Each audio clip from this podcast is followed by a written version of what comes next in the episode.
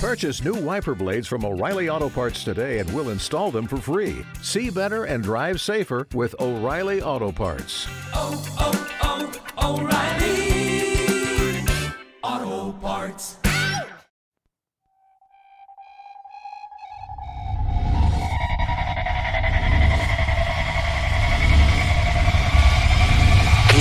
Team Never Quit.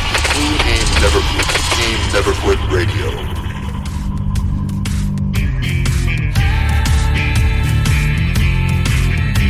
You ever think about quitting? It's the combat of life, hammering the snot out of you. Well, stand by, dig in deep, and get ready to get fired up with us. Welcome to the Team Never Quit podcast, the number one podcast that inspires you to fight on.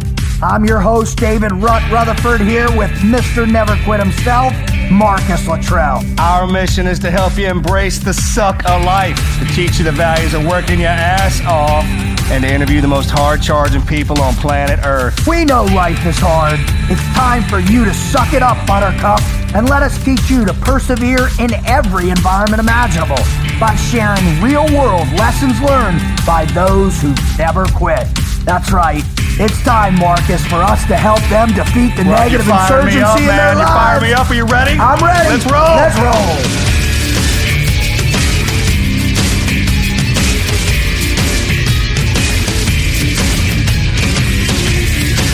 I gotta tell you, man, when, when I think about y- you know the guy that's coming on today's show, I, I just it's it it boggles my mind. I'm excited too. I mean, I, I grew up in, in that world. Totally. On, on- my mother's on that side of the family, so it's it's going to be a good time to go down and pass like that, especially with one of its greats. uh, one of it's I mean the The greatest? greatest. Yeah. I mean, I mean he you know he's considered the Michael Jordan of the bull riding world, right? I mean, you can't beat that. But What's, but- what does that tell you? What, what does that tell you? All right. Well, well, but before we get there, slow down, right? Because I'm I'm itching to, to to jump on that bull right now, get it going. But let's slow down and just you know start where we need to start. We just want to welcome you know all of our listeners to the Team Never Quit podcast, right? I mean, this is the place to come for the greatest never quit stories because these stories are the true stories that will ignite the legend in you that will allow you to come out of your shell, to overcome the obstacles of life, to face adversity, and to dig deep and to realize that guess what? We all have what it takes to never quit, right, Marcus? That's it. Born with it, no matter what. No matter what. No matter what. So one of the greatest things that totally unifies us is is the fact that we all have it. It's inside us, isn't it? The never quit spirit's in every one of us. Sure. I, I mean, we, we both believe that. Everybody on here does. You already have it inside of you. I mean, and, and you, you either find it by yourself or you find it with other people through other people. Through other people, right? And that's what our mission is here today to bring on those other people onto the show. These great human beings are human beings that are just like you and I that have somehow dug deep and found the ability to never quit in the most extreme circumstances you can imagine. And, and so that's what our mission is. And if you want to, you know, become a regular guest, go ahead and go to the website or a regular subscriber, go to the website at teamneverquit.com forward slash podcast and subscribe to our newsletter, to our show, and where you can have our shows on demand. And, and if, if that's not a place and you prefer to be on the move and on the go, and you can still do it on your smartphone, you can t- still listen on the smartphone at the same, uh, through this, your same browser. Just go to teamneverquit.com forward slash podcast, pick your show and roll. If you like iTunes, which so many people out there do, go to your iTunes podcasting app, subscribe to our show, and you'll have us on demand any day of the week when you drive into work, when you're in the gym, fire us up or the show that inspires you the most, and listen to Marcus and I and our guests help inspire you to, to really learn the never quit mindset. I mean, that's why we're doing this, right, Marcus? Absolutely. Now, before we jump into the interview, we're going to talk right now uh, about a historical moment. And we like to do these little historical moments about about you know to get you prepped and, and get you prepared for the person that's coming on. So today's historical figure in particular is a gentleman by the name of Denny Flynn. All right, Denny Flynn was inducted into the Rodeo Hall of Fame in 2010. Now this guy I just is- said tough bastard. and you know how like you get that uh the the gold coat at the NFL or you get the bus at the Major League Baseball, whatever. when, when you get inducted to the Rodeo Hall of Fame, those guys get beaten down. I mean, it's like a, it's like Valhalla, right? I mean, because it's, it's the toughest sport on the planet. Those guys that go in that Hall of Fame is just that's the that's the, the toughest they come right there. That I mean, good lord. they- well, just if you don't know about Denny Flynn, there's a great uh, video about him on the Pro Rodeo Hall of Fame.com website. Now, Denny's a guy that never actually won a world title, but the guy, you know, he finished three, third three times. He got second a bunch of times.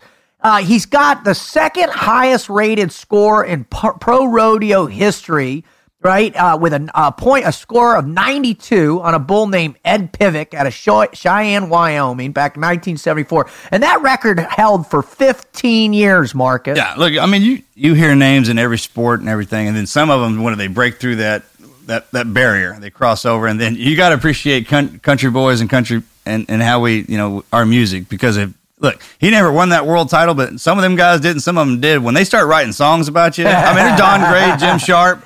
I Yeah. mean, he's in that league. With them boys, you just hear, and you will hear because it resonates. That that's how that.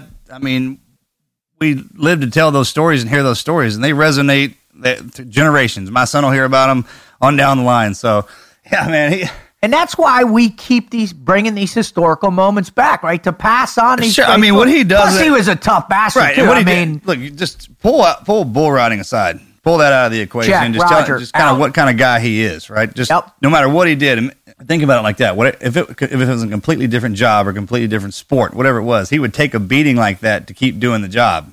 that he loved doing. Right. I mean, there's one story about him where he he he in he had in a competition where he's going to have to ride not ten times, right? Yeah. He he broke or nine times. He broke his ankle on his eighth ride, got it casted. And then for his tenth ride, he rode with a cast on Yeah. his ankle. Right? He also there was a whole nother incident where he was almost gored to death in in in on in a rodeo, and, and, and the guy Cowboys- walked off the Those out of the Cowboys are tough, man. I, look, there's certain things you can look for. Well, what like when makes you're them so tough? Tell me. What do you? man, think? that's the that's the same thing they ask us in our community. What makes them make I don't know, a strong mama? I guess that's got to be it, right? A strong mother. Well, I'll tell you what. With a guy we're bringing on today, I mean, this guy. I mean, he he. I mean, he is tough, right? Right. I mean, he's actually tough, and and and so hopefully he's gonna, His mama knew his, he was so damn tough. He na- just went ahead and named it.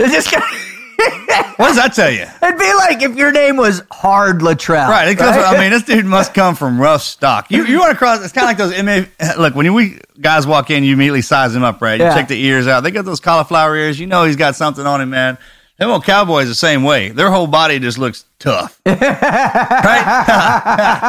oh, rusty ass hands. the way they walk, Yeah, the man. they- They're like, good God. They saunter, right. man. Anything that anything that toss gets on the back of a two thousand pound pissed off animal, man, is somebody you don't want that is determined. You probably don't want to tangle with. Furthermore, fur- furthermore, there's just something about them that that is unique. Well, I'll tell you what, we're gonna find out, Marcus, because we're about ready to have on the Michael Jordan, the bull ride, and the, the, this incredible dude. So I'm super fired up, man, to, to welcome. Let's get him on the air, shall we?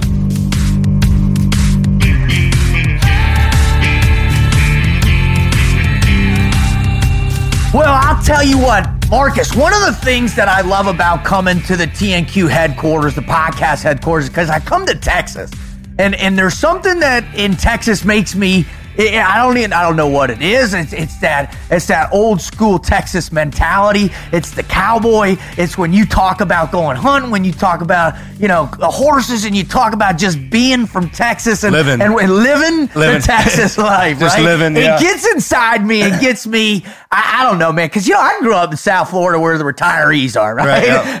I grew up on where you go to the beach and people lay around on the beach, but here people are living. They get outside. They push oh, themselves. Oh, we don't have it's because we don't have a beach.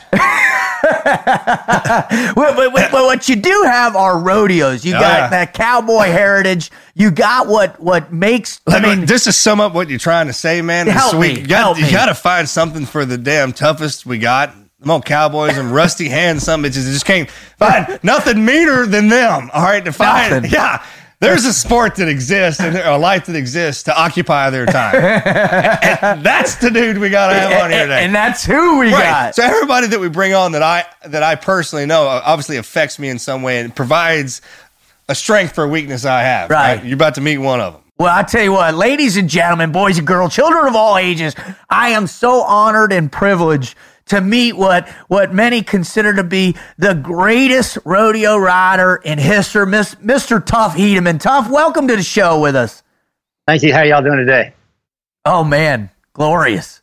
Glorious. Good- now good I'm now. surrounded by cowboys right now. I mean, that's a that's pretty awesome right now. I just I'm just looking forward for he you know he's proud of his that South Florida deal and I I, I just can't wait for him to to be officially like I live in you never Texas. met nobody like this dude man you, you never met nobody like this dude Well, it's so funny, and then I we were chatting a little bit about T Tuff when coming on when we were thinking about who's on the short list for this show.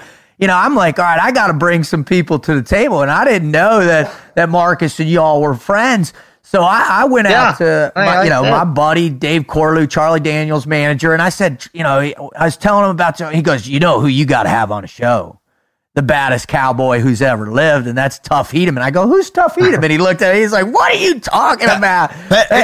I have conversations with people and they, and they think you know seals talk about oh man you guys this that and the other well the one unique thing about our perspective about my perspective is I we see how exceptional people are behind how tough they are How tough they right are. exactly and when tough, I when, when you're people, the tough. right when people talk ask me and they're like oh I know and I'm like man do you, you ever even heard of a a, a bull rider or a cowboy and, and they and I start telling stories I'm like you don't know what tough is, man. You think I, I can handle some shit. These guys, and just see their face like I never even knew. So this is me connecting those people in my world that that aren't connected with the, with with this. So you guys are gonna. Well, one one of the things that I love, eh, you know, and and and and we'll get into you know some other things, but you know, I mean, you you are. You know, I, I mean, you've won more championships in bull riding. You basically invented professional bull riding. You know, you you were, I, you know, I, I mean, you won so many world champions. When when all the stuff when I was reading about you, they compare you to, they call you the Michael Jordan of bull riding, Tuff. And and I know you're probably a pretty humble guy. Marcus said you were, but you know, it, it- that's a pretty amazing achievement. Do you, do you, you love, I mean, that's, that's pretty remarkable. You know that, right? Well, I'm you know I'm, I'm certainly proud of you know I had I had a great career. I think it's a it's a it's a little overstated sometimes. You know I I was very fortunate to uh, you know have a- have a passion uh, you know for for, for know, I, I started riding when I was four years old, and uh, you know the same feeling, the, the rush of adrenaline that shoots through you at four was the same feeling when I got on my last bull at 35, and it's just uh, Cool. it's it's it's a challenge, and uh, yeah, I mean, but you know, looking back, you know, you, you say you you you're fortunate to be here. You don't know how you lived through it, and th- there's a couple times that we were were pretty iffy. That's cool. That's cool. And we're gonna get to those. Let's just get them. Let's get them warmed up, Marcus. Oh, we got ready, we yeah. got to get them warmed up. All right. So, Oh, yeah, so yeah, Tuff. man, man. Tuff. What we do is when every guest that comes on, in order to limber up, right, in order to stretch out and get that that prefrontal cortex firing on all cylinders, right. Uh, you know, we put it put you through the Mad Minute, right? Now, the Mad Minute is is used to really get a lot of information out of people fast, right, and get brains working and all that. So we're gonna fire these questions at you, rapid fire. You give us the first thing that pops into your head, and just to get warmed up for what's coming next. You you, you good to go on that? Yes, sir. All right, you here we go. You, you, ask, you, you, ask, you ask me a, a stupid question, I'll give you a stupid answer. How's that? I love it. I We'll love see. it. Don't- don't- we're, about, we're about to don't- find I out. mean, you might have to get the bar pretty low to, for, to get any uh, quality I, answers. I trust out my of brother me. already took this one, so Yeah, he, he, Marcus get was lower our, than I go. Marcus was our first interview, so we're, we set it low. All right, here yeah, you look go. who's writing the questions. hey, this look who's writing the questions, brother. They're not. I mean, they're gonna. You, they're gonna be great. All right, here you go. Ready? First question is, uh, what if you could live in any era in history? What era in history would you live in? Uh, I would have to be living like in the in the days of the, of the westerns, the John Wayne, uh, Lonesome Dove Ah, time that's period. awesome. That uh, that looks to me like, you know, watching watching Lonesome Dove. You know, I actually was on the set uh, when they were shooting. I got to meet Robert Duvall and got to be good friends with him. But, but watching that and uh, you know, just the way that you talk about toughness, you know, what those guys had to Oh Yeah. man, do and endure to do what they wanted—it was pretty That's remarkable. awesome. my All brother got to go to the Lone Survivor reunion, Lonesome or, uh, Dove. Lonesome Dove reunion uh, the other day up in uh, wasn't where was that SFA? It was in Fort Worth. right, yeah. Yeah. Oh man, oh, Yeah, I was there. It's so cool. damn it. Really, really cool. You missed another one. That's like one. a Texas thing that you, I mean, it's a call, man. I almost didn't marry Melanie. I mean, Melanie, if she wouldn't have seen Lonesome Dove, we couldn't get married. that was a crazy. it's a rite of passage, man. We it, when it's raining or if it's uh, it's on TV, that It's coming on. That's the Uh, Matter go-to. of fact, I'm going to put a TV in the house that just plays that. I don't even know why I haven't done that. All right, next question. All Here. right, all right, Cadillac or Lincoln? Cadillac. All right, next question. If you had to get in a fight with one, who would you pick? John Wayne or Clint Eastwood? Um, you know, getting your ass kicked by John Wayne would be cooler than getting your ass kicked by Clint Eastwood. I, either one whip my ass. I'd have a great time. It'd be awesome. It'd be boom. Right, boom, all right, brother. Uh, more dangerous: an angry woman or an angry bull? Oh, angry woman. Uh, hell a lot more dangerous. A lot understand. meaner. Hey, And, you and- piss and them off, they will They, get. they never, and they, and they never, you know, once they get mad, they never get unmad. It's like it doesn't way goes. run out of them. the way it goes. all right, all right. Here you go. Right. All right. Uh, what are you most afraid of? Um, something happened to my kids. Right on. That's All right, good. Favorite No, I'm, superhero. not, I'm not afraid of really anything happening to me, you know. But Of course that's the not, only bull fear. That's the only fear that I really have is That's a good fear to happening to have. I think all all parents and especially pops, we have it. It's in us, right? Well, we can't control it. Yeah. That's the pro. Yeah, yeah. not That's to the- not and to work. and, that, and that's the scary part about Right. it. I uh-huh. mean, we live in a world that we don't control, anyways. But we build up skills well enough to survive in it Ourselves. ourselves. Right. Right. Our kids don't have that yet. That's No. the scary. Hey, bro, I'm on. Yeah, and you know, the thing is that you, you never really want your kids to go through a lot of the things that you had to go oh, through Pain. Right. that made you who you are and made you made you physically and mentally tougher than you know someone else. Absolutely, just yeah. because of the things you've endured. But you, you don't want that for your kids. But at the end of the day, you know they have to go through some of that. Sure. to, They got to take the pain too. to Well, hey, become the yeah. the, the real guy. I mean, I told my both my boys. I said, "You, you, you my older one's Lane and Trevor, and they're they're the, they're, the- they're the highlight of my life. You know, That's we talked cool. about you know a little bit about my, my career, but I'm much more proud of them than anything that I ever did. God bless you. But I said, you know, when I went to college, I was the poorest kid in school. You know, I drove down in a 1963 Buick. This was in this was an '81, so everybody has their new new trucks, new cars that they got for graduation. I've got this 20 year old Buick that's about two, two city blocks long. But eh, and, Awesome. you know, but, eh, Hey, but it's it was not the fine. It got- it's the rider, man. It, it, it got me from point A to point B, and I, it was good. But I told my sons, I said, you know, I never want you to. I said, you, you don't, you'll never know what it feels like to go into a restaurant with your friends and tell them that you're that you're not hungry, you already ate because you don't have any money. oh wow, that's And heavy. You, you're too you're you're too proud to say, "Hey, can you buy me something to eat?" Right. You know, Wow. you just you don't have enough to eat, and so you when you're leaving, you reach and grab a handful of fries when they turn their head. But oh man. I said that's that's how I was when I was in college. I didn't have you know I didn't have a, you know a lot of money. I was I, I was in school and you know, I would go. I would actually go work on a ranch on ranches. You know, during the day, work cattle or whatever. Fifty bucks to kind of to kind of get me through it. But you know, looking back, it made me Made you who you are. made made, Right. made, me, made me tougher, stronger, So- and made me better. He went to a college up in Sul Ross State. I had part of my some of my crew went there, so Right. we'd have to do that drive. And I, I mean, my brother and I would fish through the parking lots to find some money to go buy three hush puppies at the Long John Silver for lunch. Man, same way.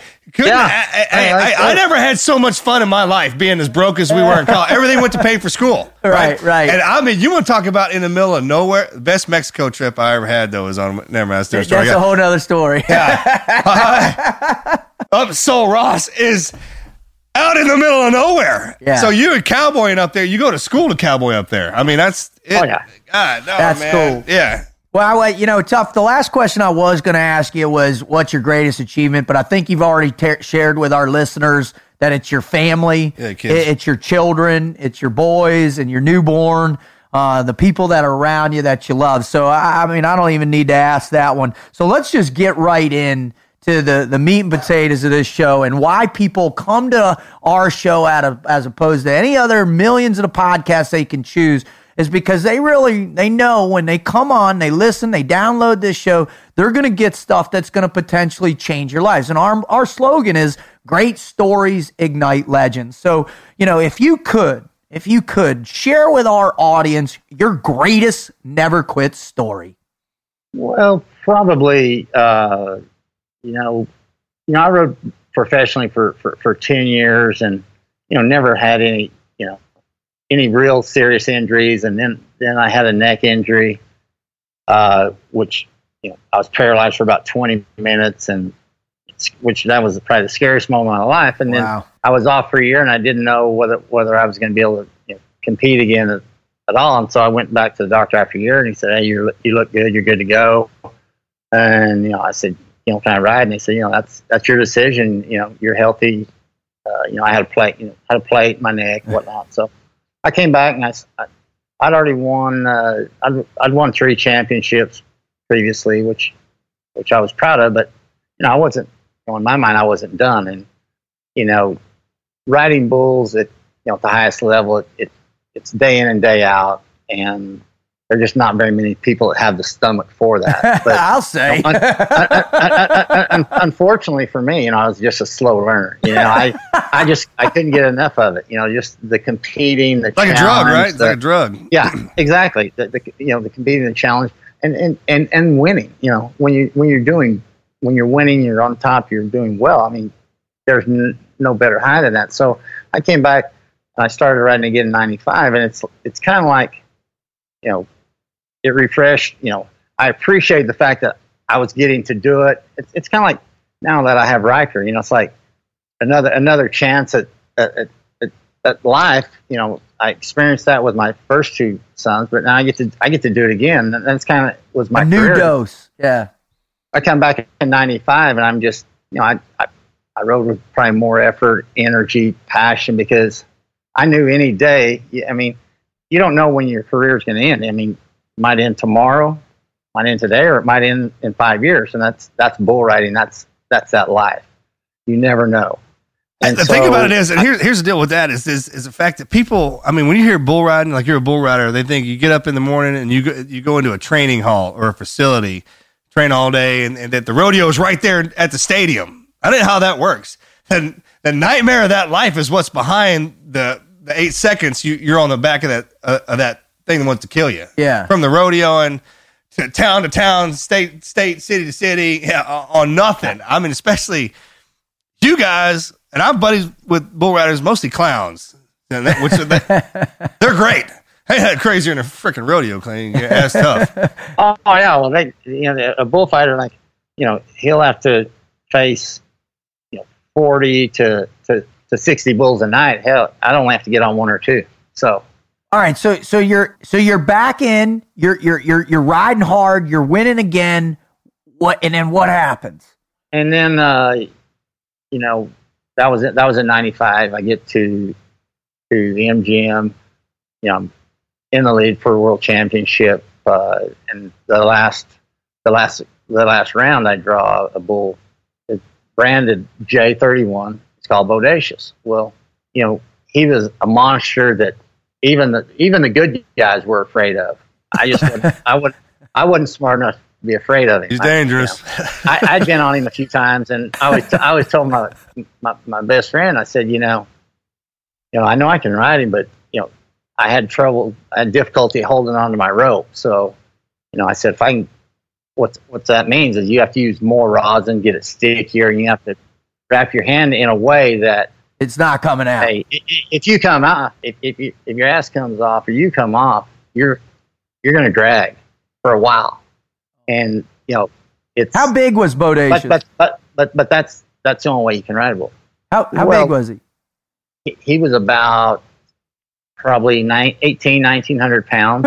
you know, but but what he what he was athletic, and you know he, it would be like a like a defensive lineman playing corner. I mean, Right, he was right. big. Ah, But he was ah, wait, wait a minute, wait. You- you- Playing you- quarterback usually- in a pee wee league. but but but, but usually when, usually when they're that big, That's you know they don't have the quickness. They don't you know don't have the athletic ability. He was Right. he was athletic for being that that big, and and he had grown. And I'd rode him previously. I'd rode him in '93, and still, you know, it was the best ride that I ever made because in order to ride him, you just had to do everything. You gotta go big. It's that And- moment when everything comes together. Yeah. And so that then I thought, you know, so I get in the last round. I'm in the lead for world championship, and I'm in my mind, I'm fixing to kick ass. You know, I'm, I've done it before on him. Uh, like I said, e- e- even the good guys were afraid of him, but I, I, I just wasn't. I, I was excited about the challenge because I thought, you know, I'm gonna make the best ride I ever ever made. Well, Mm-hmm. the first jump, you know, he developed kind of a habit where he'd kind of hesitate, and when he when a bull starts to take a jump, their front kind of comes up, and then they they kick with their back feet, Right. and so in order to ride a bull like that, you kind of there's one one bull rider, that, you know, he kind of describes it as a you know as a horse jumping. You know, when a horse goes to jump a, a fence, you know, or in you know in equestrian jumping, as he's going forward, you know, the rider has to go kind of kind of go forward, kind of Push kind of get yeah. and kind of because if you don't, if you get leaned back when they when they hit the ground and kick, you know, they they pull you down, and you'll hit hit them, and that, that that's what we refer to as being jerked down. Bodacious jerked down lots and lots of people. Well, Crushed my them. style of riding, I never got jerked down, Okay. never, just because of my you know the style that I rode with. I was always in a position where I wouldn't. But what happened on him, the second jump, first second jump, he throws his head back. I mean, I'm right in the middle in the position you have to be to ride a bull to, to ride him, and he throws his head back and just hits me in the face and just breaks everything. Breaks. He crushes. He crushes every. He crushed you know, your breaks every- face. he breaks every bone from my from my lip. I just crushed it, obliterated my nose. Uh, the funny thing is, it didn't it didn't do anything. You know, didn't do anything to my teeth or anything. But you know, the, one what is also kind of kind of funny is that you know, I never lost consciousness, I, and I remember every small detail of it. That's today. not funny, Tuff. That's not funny at all. I want Oh, to. yeah, yeah, dude, that's awesome. so when I get up, I, I hit the ground and I, and I get up and I'm I, am on my hands and knees. I get up, you know, they come out. You all right? And I, I stand up. I walk out and you know, blood's running everywhere. And it's and a, and a buddy of mine was walking next to me. His name was Bill Bill Carnes, good friend of mine. And I said, I, you know, I must have I must have broke my jaw because when I bite down, my teeth don't touch together. Right. And he, and, he- and he just said, uh, It's hit me so hard it knocked my and- teeth and so, crooked. So, so as I'm walking down, I'm, you know, I, I, I see these people looking at me and their reaction. They're, they're like, I, I say, God, I must not look very good because these guys, you know, they're they they're looking at me like I'm Frankenstein. So I I turn. I'm going to go to the trainer's room where Dr. Freeman is. He's the, you know, he's a, a orthopedic surgeon, one of the greatest doctors, smartest guys I've ever met Right. but he said, "You're not coming in here. Get get your ass in the ambulance." So I go to get in the ambulance, and the ambulance drivers, they're back watching the event. The ambulance was locked, so I sit down in a chair and I'm looking up on a monitor, and uh, I'm watching Troy Dunn ride. Right. But I'm sitting there, I could just feel my my, my face kind of swelling, and I, I, I had to get my buddy Bill. I said, "Hey, you need to come help me dig these contacts out because my eyes are about to swell shut." Uh, and I'm just talking to him matter of factly, you know. And it's, All right, I it's just, like- I- okay, And I, I just need is- to make a point here. I, and the, look, the thing is, it, you know, I, it it really wasn't. If if I watch it, you know, look, you know, it, it wasn't as painful. I guess you know, the adrenaline is is, is Still flowing. pumping And- through your veins. Right. and it, it wasn't until you know I sat you know they got me in the ambulance and I laid down. As soon as I laid down, kind of relaxed a little bit. That's when that's when it felt like somebody with a with a hammer was just pounding my head Oh my. repeatedly. look, and that's But, a perfect you know- example of what of what humans are capable of when they get to to a certain You know, brother. right. And look, I, I just need to put this into perspective for people who don't understand what it is he just said. Yeah. okay, Help help them Hey, like, understand it. And if you watch the video, it's on TV. You can watch it on YouTube. Him getting hit. All right. Most people think if you've been hit in the face with a baseball bat, it does. It's it's nothing compared because you're you know, someone's swinging at you. This two thousand pound animal is bringing something that is harder than titanium, probably in the same direction that your face is Your going. face. And if you what I mean, has have you ever seen the Avengers when Hulk grabs Loki and just smacks him on the ground like that? That is basically the amount of power coming through that bull's face. I don't care if you've been in martial arts your whole life, and I have, and I've been kicked in the face so hard I thought my teeth went out of my ass, but they didn't. His teeth literally went, got hit so hard. I, it is awesome to watch him get hit like that, and then he oh. took it. That ought to tell you about what kind of look. You can say Well, whatever you want. You're humble. I get that, man. But what I I see out of my eyes is how tough people are in any Yeah. situation. And somebody who gets hit like that normally would die. You know, Yeah. lay down there and die. They would shut it down, Yeah. quit, walk away. Dude, yeah, not. No, no. They would just lay there. He got up and like, you know, them old cowboys like, how'd I look? Did I look cool getting thrown? Like, seriously, don't tell me you don't think that. You're like, oh, I got my ass thrown, but I look cool, right? it's because that's No, what it's I on. was I was thinking I was just thinking, you know, I just blew it I just blew a championship. Yeah, I was right. thinking I I was thinking I sucked. That's what the that's what the champion in you was thinking, man. But the guy behind that's like, oh, what'd that look like? Holy and then shit. you were sitting there watching that, man. But I've seen them bulls rear back like that, and watch that hit. I mean, just the to get hit like you've never been hit like that. That's my point. I guess I'm trying to make. Right? The question, Is that it? the question. all right, so everybody, Awesome. like they're, they're listening right now, Tuff, and and they're going, my God, I, you know. But the real interesting part of this is me is is what happened next to you. You got in that, all of a sudden your face is a mess. What you have to endure after that? Well, that was in the middle of October, and you know the national finals rodeo, you know, which is you know the biggest rodeo. You know, as a as a as a cowboy, It's that's where you want. That's where you want to end up. You know, Yeah. Right. you know, as, as I Super told Bowl. my, you know, my youngest son was thinking about riding bulls, and I didn't encourage him, nor did I discourage him. I said, you know, if that's what you want to do, uh, Let me show you how that's it's fine. but but what I did do is, you know, I qualified for the national finals twelve times. I think there's only one other guy that qualified for more. Wow. I took him up, and showed him. You know, we have a truck room, and I have you have a back number, and you have a, a, a picture of the top fifteen guys. And I said, you know, every year, first of January, the year starts, and you've got probably 150 to 200, 200 guys that A lot. are all going to qualify for the national finals. Well, there's only they only take 15. It's like it's like the it's like Marcus when you know I'm going to be a SEAL. Well, you know a lot of them A lot of guys want to do to that. be a SEAL. Right. A lot Yeah, of guys want to do that. not not very many people make it, Nope. and that's that's just the reality of it. And I said these, I said, but I just want you to understand that. I said these are the the best 15 guys in the world that given year. And I said, the better you are, you know, the it, it, it lessens your chance of being you know seriously injured or yada Right. yada. I said, but that doesn't mean shit. I said, I said, so I'm going to show you. I said, and I and I pointed them out. I said, I pointed out Lane Frost, Brent Thurman, Glen Keeley. I said, I watched every one of those guys die mm-hmm. Mhm. less than 20 feet in front of me. Yep. And I said, you know, and then you've got, uh, you know, Jerome Davis, he's in a wheelchair. This guy's in a wheelchair.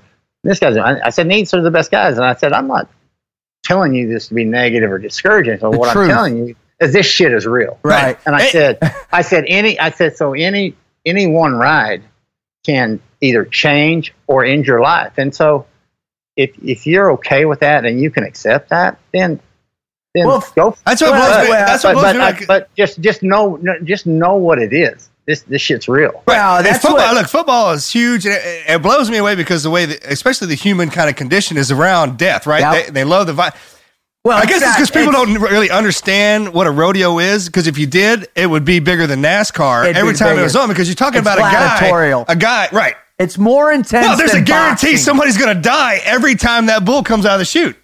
I mean, it's, it's there's a guarantee That's, it could that's, happen. That's, a chance you think. But, but the, the, the thing is, he said, what happened next? Well, they do reconstructive surgery. They do got five, five or six titanium plates. Yeah, and the national finals is six weeks later, less than six weeks later, I'm in the hospital for about a week. I fly home. I mean, my head had probably three times its normal size.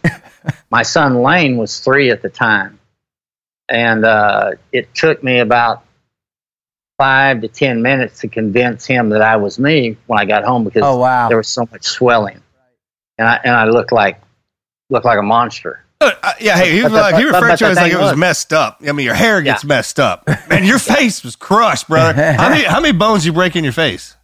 Uh, every All of one them? I don't, Right. I don't know. Every, every one of them. Right.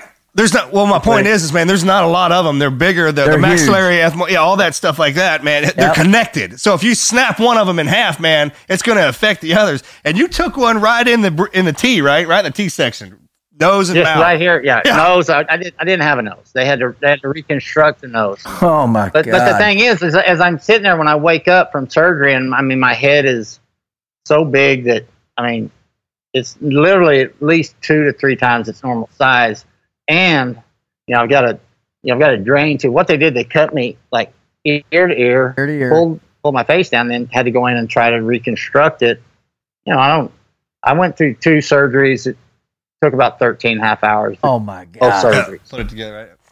And uh, so, but the, but the thing is, is that when I wake up and I, you know, I look in, you know, I go take a leak, and I and I look and you know, shit doesn't look very good. I said, well, I was ugly to begin with. I, I was hoping they it's was, an I was, improvement. I was hoping they was gonna, I was gonna come out looking like James Dean and be cool and shit, but I, I was still ugly. Yeah, But the, but, but the worst, the, the thing is that the, the mentality that, that I had and the mentality you have to have in, in that sport at that level was that in six weeks, I'm like I got to be well in, in less than six weeks. There So was never a time in a- that like you're like, Well, there's no I'm not going contract team. back. There's not a I- contract team, right? You well- don't play. You don't. You don't get paid. You Well- you just got to show up and ride, Yeah, right? but There's no. I'm con- talking about it on a deeper level, though, bro, because you you just skirted death, and you'd already watched your other friends die. You just skirted death, permanent brain damage, the whole deal, and all of a sudden now you're home. Your family doesn't recognize you, you're on the brink, but there's something inside you says, "I got to get to this competition." What was what was that? What was in your head? I just had, I knew, I had to be well. I got, I, I got to be well enough to compete in less than six weeks. And uh, my son Lane, he, he's sitting on my sitting on my lap, and he was, uh, yeah, he he he would have been four. He he would have just turned four because Trevor had just been born in September. So Trevor's only you know a couple months old. Mm-hmm. And Lane sits up and he looks at me. He said, "You know, Dad." No, he said, "You know, Tuff." He until he was like probably ten years old, he never called me Dad. He called me Tuff. And he said, People would say, "Doesn't that offend you that he calls you Tuff?" I said, "I've been called worse than Tuff, dude. It doesn't matter to me. I, I was fine." He said, "He looked at me and he said, Tuff." He said, "If you draw Bodacious again, you're gonna have to chicken out." And I said, no. I said, I said, all right, deal. But the whole thing, I'm just thinking, I just got to be well. You know, I, I couldn't eat. You know, I, I, you know, you lose with, with that kind of injury, you lose all sense of smell, Gone. and so you don't Oh, have yeah, a sense of you don't have a you, you don't you don't have you, you don't you don't have a sense of smell. You don't you don't have uh you know you can't taste anything, and and so then you have no appetite. So you try to force Yeah. food down you. You try to drink, you know, whatever Ensure or just whatever to try to. But the re- the re- the, the reality is is that I lost when came to you know the NFR is the first week of December. The doc, Dr. Freeman, who's my my most trusted doctor, he's one of my best friends. So and I went I went and saw him. I said, well, I said, can I can I ride? He said, you know, he said I would talk to you know the, the surgeon that, that did the reconstruction. He was he was in Vegas. Uh, he said, but you know, from what I see, it's it's totally up to you. You're obviously Well, well, you're from- obviously weak, but because I'd lost nearly nearly ton of weight 26 'cause you pounds. I'd. I'd lost nearly 26 eat. pounds, and I did. Most people would take this. Most people in the world Tuff would take that as a wake up call to be like, "All right, I'm done. I'm going to quit. I don't need to go any further. I got my life. That's it." So, what is driving you to get back in the ring? That's because that's that's what I do. That's what I did. That's that was my life. It's what you are. It's what it you wasn't. are. It wasn't even a consideration of, you know, my my mindset is, when when can I when can I ride again? When can I? Was it? when Is can it the com- is it the competition or is it you and the animal? Is It's- it is it the for, for, What for, is for me is you know I started riding when I was four years old and that was what I wanted to do and that's that you know and once I realized that dream like Mark said it's like a dream you can't get enough of it you can't Right. you can't you know winning mean, one it's everything, right? winning one you know you, if you win one you want to win another and it's just it's True. just you're you're I was I was addicted to the to all of it you know and what it what it what it brought you know it, it brought a career you know turned into a, a lifestyle. career and a profession and that's what that's what I did and so Right. You, my, my mind is like I'm not I, there's never even a consideration of I'm I'm not going to do this anymore. Um, it's like when when can I when can I get what when can I get on? And so I go see the surgeon and he says uh, you know if you if if you feel like you can then then you can. He said you know as far as your your injury he said you know what? If you get hit in the face it'll break and tear shit up but if nothing had happened to you at all you get hit in the face it'd break and tear shit up too. So those are awesome doctors. I love those guys. we need to get those guys on speed it, dial. it's, it, it's not it's, it's not a big deal. He said it's but it's up to you. The the one thing that and I'm usually a pretty objective, realistic person in terms of you know knowing my capabilities or you know knowing what I I'm, I'm not a big well I can do this when in the back of my mind I probably can't do it right now. Maybe I can do it later if I work at it, yada yada. But this was probably one of the few times that I probably shouldn't have ridden but I but I did. But the reality of it was, you get on ten bulls at the national finals. You know, I rode I rode five, and looking at the shape that I was in, I, I probably shouldn't have rode any. You know, right. because you because did. I didn't have any strength. But it was just the the one thing I always told myself is that it's okay not to win first. It's okay not to be the champion that day, that year. But the one thing that I that I, I couldn't live with, that I can't live with, is the fact that knowing that I quit, that I gave up, and so that's that was my Amen. daily thing, you know. And you know, whenever you know Lane Frost, you know, and I became great friends, and you know, he was very popular with everybody, and you know, he always signed autographs, and people Mhm. said, "Well, you didn't sign autographs." Well, I didn't sign autographs because people didn't ask me for my autograph. You know, I was never, "Hey, buddy, you want my autograph?" kind of guy. But, but but but when you know when people would start asking for them, you know, it's funny when I when you know I see I see your, your show is that I would always write, you know, bear down, try hard, and never quit, and then in capital letters I would put never, because that's that's the only reason that I ever had any success at what I did. And there were a lot of guys that were better than me, mm, you know, athletic, you know, more talented. But when you, when you ride bulls and you ride them at that level, it, it's kind of like it. I don't know how to put it, maybe, but you kind of got to bullshit yourself just a little bit in the Of course. you got to say, you know a what? little bit. say, hey, you, you tell yourself, well, you know, it's it's not that bad, and you know, it's not that dangerous because you have to focus on, you know, riding bulls is like no different than you know him shooting a rifle, uh, Steph Curry making a jump shot. It, it's fundamentals. The what what makes you good Basics to or, or perfection. good or bad or great. You know, you have to do fund, fundamentally. You have to do things correctly, and so riding bulls is the same thing. So if you're not focused on doing everything correctly and putting all the effort and energy with that, if you're thinking, "Oh, I could, you know, I could get hurt. I hope I, you know, hope I don't get stepped on. I hope I don't get hit in the face," you, can't worry about any of that shit because your job is to, make the whistle. Your job is to Right. to ride, and and this is what I would. This, But you- this- but here's is, the- this is here's what the I, This is what I would tell myself. This is how Right. kind of whacked I am in, in that, you know, because I would I would use more rods and I would tie my hand in there like nobody would because I always had difficulty hanging on on, on my rope. Some guys have problems some guys don't. Has something to do with your grip, but whatever. But I would tell myself, you know what? The worst thing that can happen to me today is that I can die. And I'm gonna die one of these days anyway. So if this is it, this is Might it. as well be something I love. So just just go do it, and that's kind of a screwed up way of thinking, but that's just you know I didn't. Get, No, I, I wasn't afraid of screwed up. dying. I wasn't afraid of It's being hurt. screwed up. I would just Hey, say, no, hey, you know what? What I, I would I would much rather die or be hurt than just give up. You know, I'd see you see a lot of guys get on and you know they just don't put out any effort to stay on. They just let go second, third, fourth jump. And I said, you know what? I would slit my wrist before I would do that. Before I jump off. Right. You know, Right. the, the Look, last here- thing, the last thing in, in, in my mind was just just don't quit. That's it. That's that's the only asset I really had was I just would not quit. Well, Well, that's the craziest thing about humans is they fear death, and it's the one absolute that's coming. You're going to die. Well, people compartmentalize it because they're taught to be afraid of death. Well, they're right? afraid of pain. They're And afraid- you're they're- right. that- that's all it is. And, and the difference between the people who can live more life than people who can't is the amount of pain you can take. And I mean, that's that's the thing about it.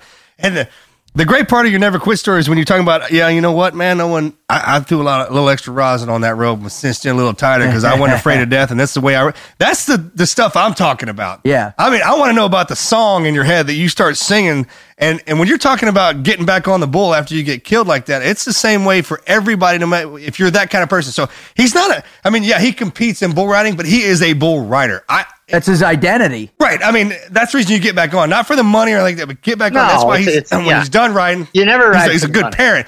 Right. Yeah. I was. At, we were Navy SEALs because I wanted to be a rifle carrying medic, sniper, blah blah blah blah blah, Yeah. all the way across the board. Football players, football players play football. Right. Com- you know, guys on the team and the whatever who play for the money, you can see the difference in them. Oh, and it's when sure. they get their ass kicked and hurt, it doesn't matter No. because it's not about the win and loss. It's about But- being out but- in the battle. It's but about being on the back of that animal. But right? I'm going to challenge you though on this. I'm going to challenge both of you because I'll tell you what. I, I, I, you know, I was a football player growing up, and I love athletics. That was my dream. But when I went on to become a Navy SEAL, it, it changed, right? Because there was the existential reality of death every single day.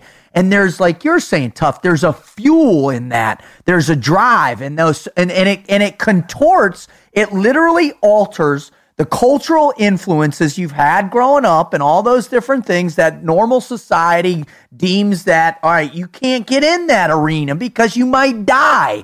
But but but now what we're hearing is from the age of 4 and when he first started riding it's like that's the go. And he and like he said every day he hopped on that bull he knew he could die but it didn't matter.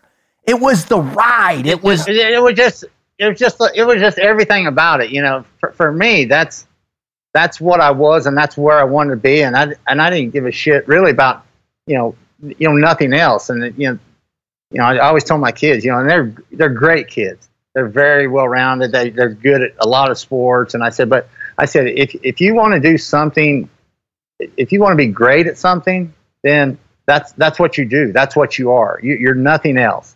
You know it's it's it's like Walt Garrison was a 24/7. a, a, a cowboy. He played he played for the Dallas Cowboys, but he was a rodeo cowboy too, and he was a cool one of the coolest guys I've ever met. You know, running back during the uh, Staubach whenever they were winning Super Bowls and playing golf with Walt Garrison in, in the charity tournament. He said, "You know what? Show me a good golfer." He said, "I'll show you a son of a bitch that can do nothing else." Well, exactly. You know, Tiger Woods didn't this, that, or the other. He played golf every day. That's all he was every day. That's why yeah, that's, that's true. great. Yep. You know, and for me, that's all. You know, bull riding. That's all I thought about. You know, riding in in Denver one night.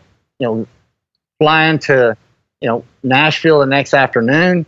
You know, I'd get on. You know, I had an airplane where I mean, remember one day riding Cheyenne, Wyoming in the afternoon, riding uh, you know rodeo Manhattan, Kansas that night, and be back in my. I'd, I'd be home in my bed in Bowie, Texas by midnight, and I'd I'd be up the ne- I'd be up the next morning early to fly somewhere else or another because whenever I was competing, you know, for the first ten years I competed, hell, I would go to to a hundred up to 125 rodeos a year. That's huge. What what what our listeners are wondering, right, is and, and we get asked this all the time when we're out there speaking and doing what we do and all that. And I know you get this. What what what made you want to become a Navy SEAL? What made you? What got into you? Where like this is the life I have to live. What was what was the purpose? That ignition point for that purpose that drove drove you towards that life where that's all you wanted. Where did it start and why?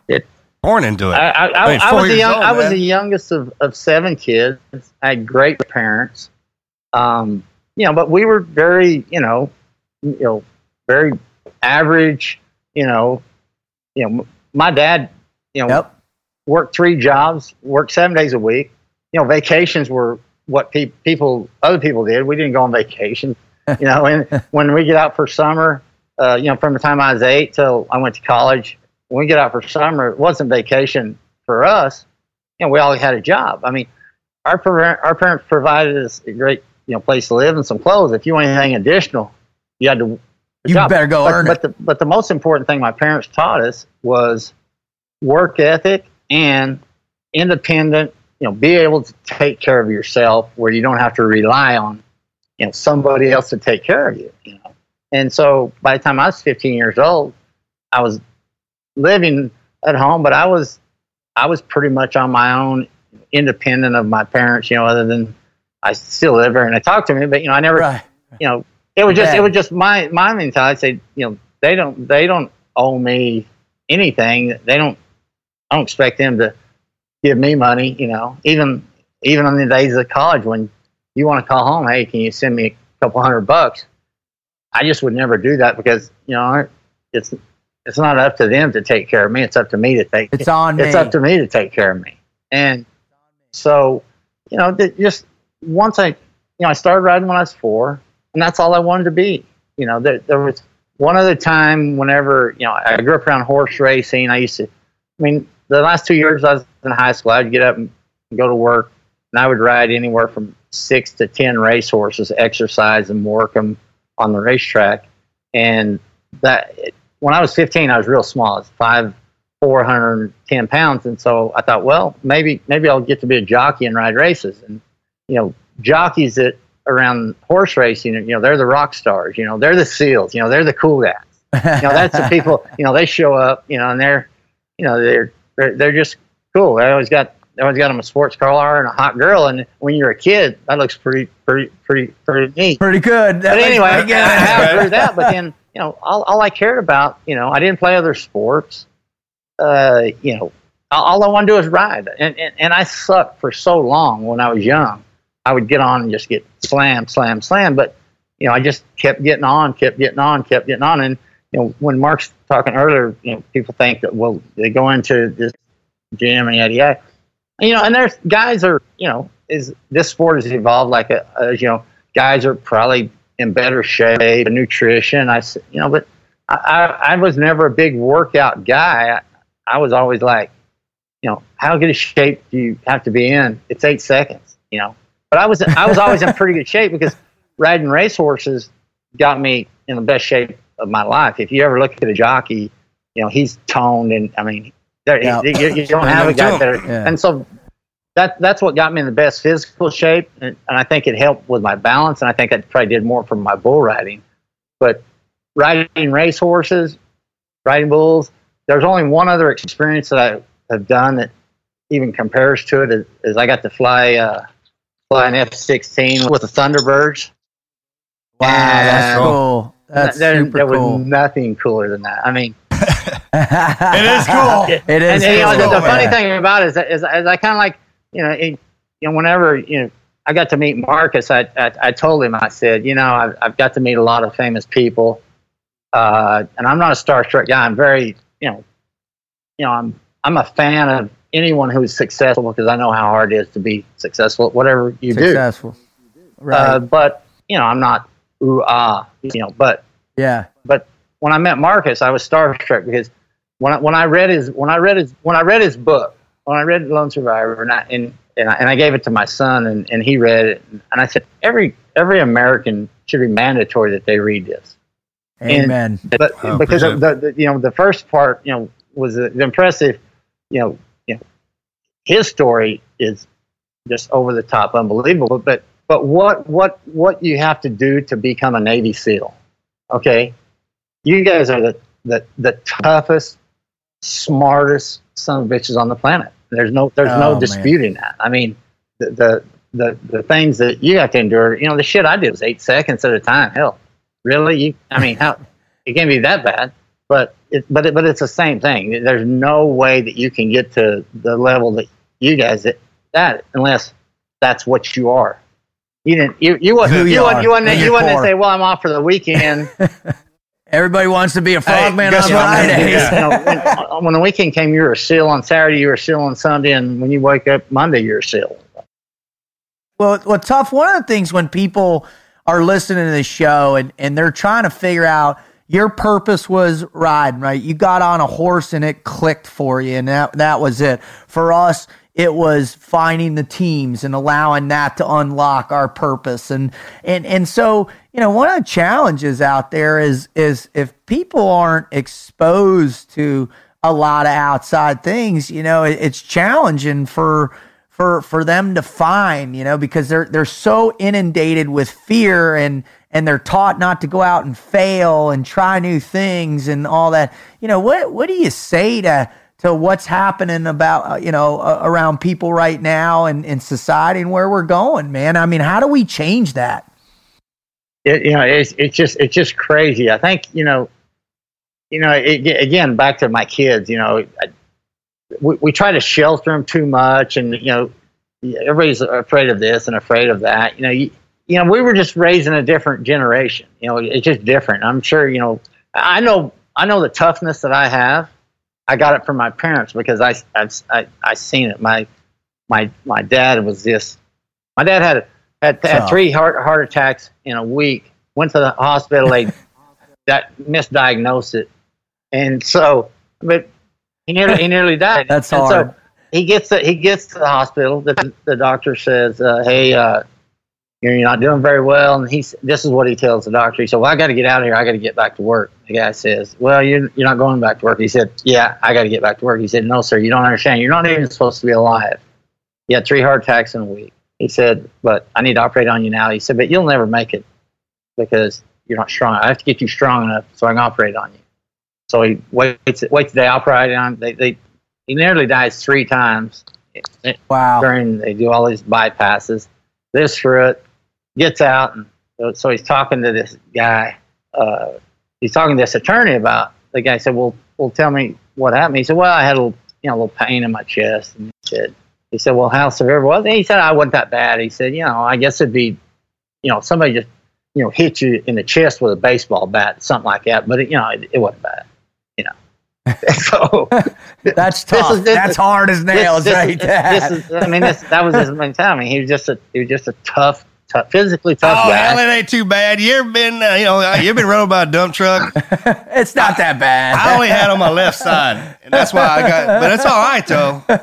I can still move my and my, and my mother's That's- the same all. way. She's, I mean, just physically, she was. I mean, she's 87. She still. I mean, she drove to Lubbock yesterday. You know, she, she drives by Uh, She had to deal with our dads. My mother's the toughest bitch I know. Oh, she, I mean, this don't one here, is, disrespect you know, mom. I, she she had to get she had to have a, a, a, a surgery performed on her, and, and the doctor says, "Hey, this is really going to take it out of her.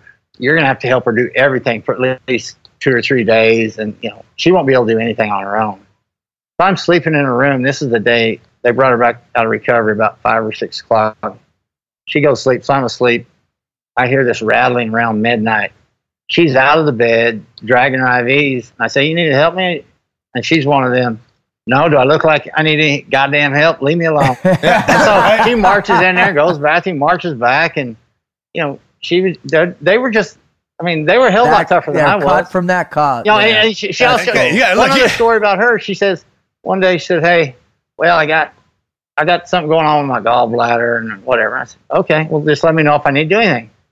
About three weeks later, she calls me and said, "Oh, I got that gallbladder deal fixed." I said, "Excuse me." She said, "Yeah." I, I, I, she was living in Albuquerque time. Her doctor's in Lubbock. Right. She drives to Lubbock by herself. Goes in. The lady says, "Who's with you?" She said, "Nobody." Said, "Well, somebody has to be with you. You know, take care of you after the surgery."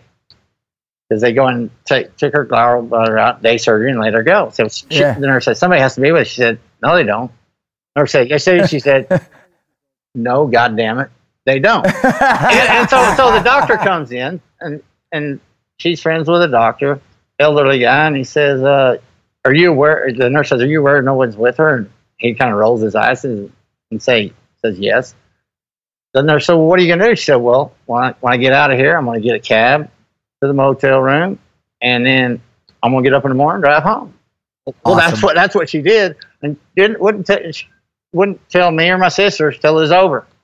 Said, That's yeah, that's yeah, y'all, cool. y'all got And, very you know, shit to do. So now in that doctor's office, there's this big sign that says, you know, they wouldn't, you know, no procedure would be done unless you're accompanied by someone. Right. That that's her sign. that's awesome.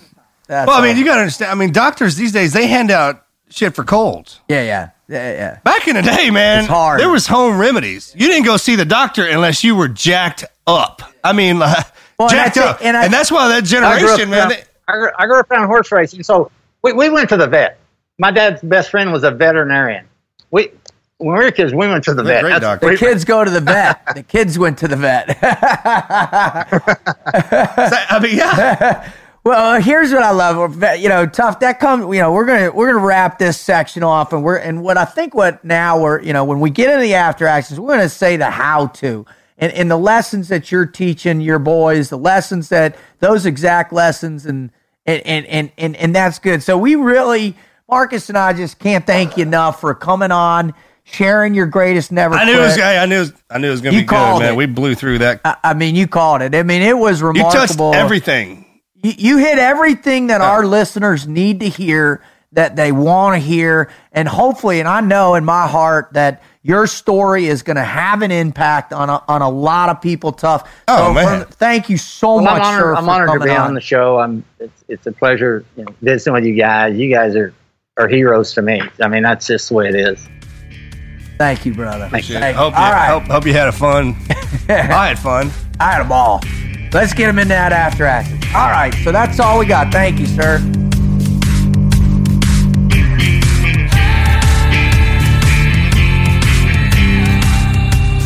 What I love about Tuff is his perspective on why he did it, right? Right. To be the best.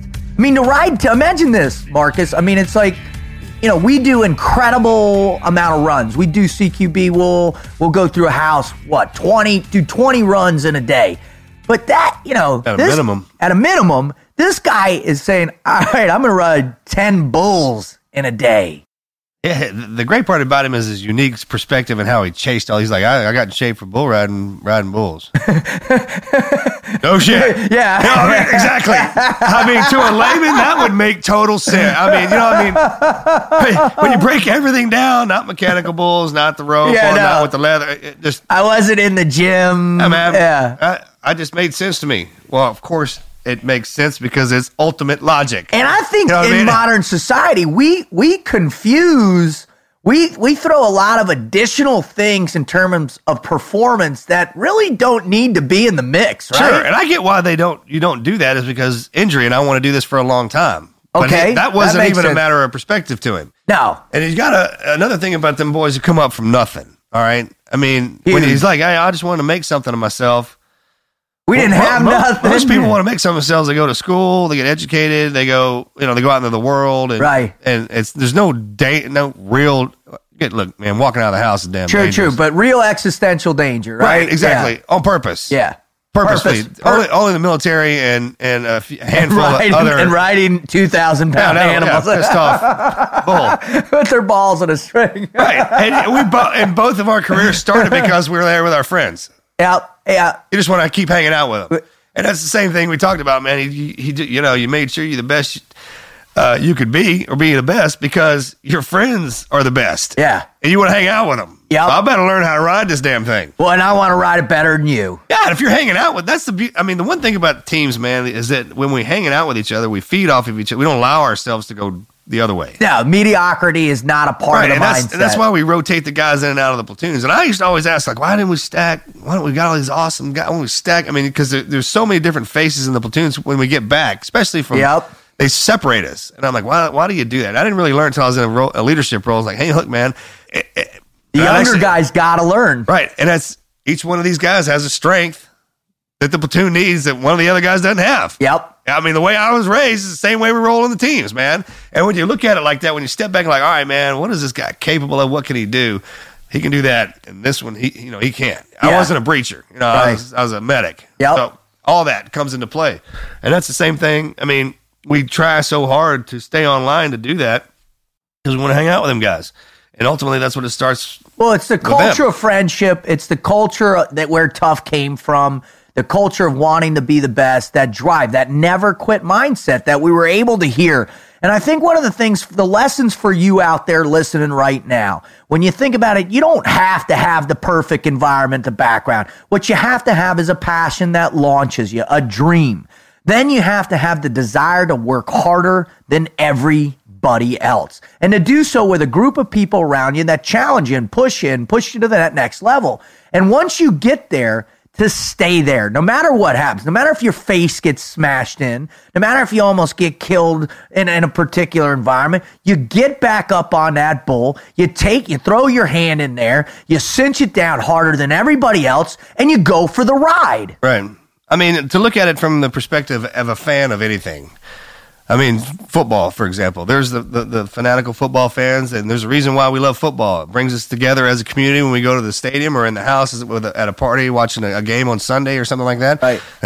Rodeo is a way for country folks who've been doing this their whole lives, and so is their family, right? right? They it, all love that, and it's it's a kind of a dynamic where you get to hang. They love hanging out with each other. That's yep. the beautiful part about it. And then you watch the rodeo go down. It's there's more going on around the rodeo than there is a, a, in the particular arena. Absolutely. You know, and I'm sure you've seen that. State fairs, yeah, everything. everything like yeah. And that's that, just, it's community getting together. And that's, this is one of the things that, that, that uh, the way we grew up out here, we like doing. And, and it's an ultimate test. It, it is one of the coolest things. I, I, love having Tuff on. He really represents that never quit spirit to reach the pinnacle of his profession, coming from nowhere, doing the things that he loves doing, and really, you know, becoming that special man. And I think one of my favorite parts, I know you and I were were thinking the same thing, is that fact that he's got that little baby right now at 50 plus years old, man. I think he's, he's gonna have a lot of fun with that. Oh, he's he's gonna he's in a whole new chapter of his life to take all those experiences put them into that child. So that child not only is going to be tough like Tuff, but also going to be incredibly wise and blessed in his life. Oh, he has the, I mean, he's at the grandfather mentality too. Yeah. And grand, what, what kid doesn't like to hang out with his granddad because of the, because of the way they are, they act, right? Yeah. I mean, they teach you the things to do. They don't, they let you get hurt when you, when you, when you need to get hurt and they'll jerk a knot in your ass quick. right? Everybody knows grandparents, man. They don't they don't mess around at all. I mean, it, it, I truly believe that even even the millennial generations, man, when they become grandparents and they grow up, you know, that, when you're a grandparent and it's that generation removed to to your when you have your grandchildren in there, you watch over and protect. Great part, you can give them back. yeah. Mom always said, right? but you don't take shit. No, and that only comes from being around a long uh, time. Right? Being around a long time. Yeah, I love it. That ain't happening in this house. I love it. Yep. So, so there you have it, folks. Thank you so much for for uh, coming on board on this ride with with Tuff Hedeman, the world's greatest cowboy, the Michael Jordan of the rodeo world. You know, I think we learned a, a, a, great lesson. Now, if you're inspired and you're really excited about what you heard and, and fired up, and I, you know, and that's our mission. We want to ignite the fire in your gut to get out there and go start living your greatest never to quit story. And if you want to know more or visit us, you know, please don't forget to visit uh, and, and listen to the rest of the shows at teamneverquit.com forward slash podcast or tnqpodcast.com, where you can visit and see all our other shows. Go check out our merchandise. We've got great, cool t shirts. We got great stuff there for you to take a look at. We've got a, a host of amazing. If you have a company, a small business, a big business, if you got a team, check out the Team Never Quit speakers. We've got a whole host of great people that can come and motivate, inspire, and teach your teams and groups how to never quit themselves. Um, and you know, and if you're what we're looking for out of you, really the give back to us. If you have a great never quit story yourself, go to the website, submit that never quit story to us. We'll take a look at them. We'll review them. If they're good, there's a chance Marcus and I will read it on the air. And if they're really good, I mean exceptional, there's a real good chance that Marcus, what are we going to do? Bring them on the show. You're going to come on the show with you're us. Look in your eyes. You're going to either call in or come on, and you're going to tell your story. We're going to interview you, and we're going to want to hear it. So don't forget to do that. Well, I always love to end every show, Marcus, as you do too, with a thank you. So in my life, I want to thank you know, all y'all here at the Team Never Quit podcast group, Wizard, you, Marcus. I want to thank my teammates in the past, my friends, my family, and in particular, you know, I, just want to thank all the people that I've seen that were able to get back up on that bull, like Tuff. Thank you, Tuff. And get back in a fight. And my last one is just thank God for giving me that inspiration as well, too. Marcus? Thank the good Lord for putting me down here, giving me all my abilities, to my friends and teammates for helping me find them, and the boss lady for marrying me and giving me giving me this wonderful life that we have right now, and everybody out there who's listening, and, and, and uh, hopefully taking something away from this, and taking something away from what Tuff said. That it's the simple things in life that are the most important. Anything worth doing is worth overdoing, and uh, you know, love love every day like it was the last one. I think is probably a good way to sum him up, right? Amen. Yeah. So, uh, thanks again. God bless. We're out. Ah, we're out.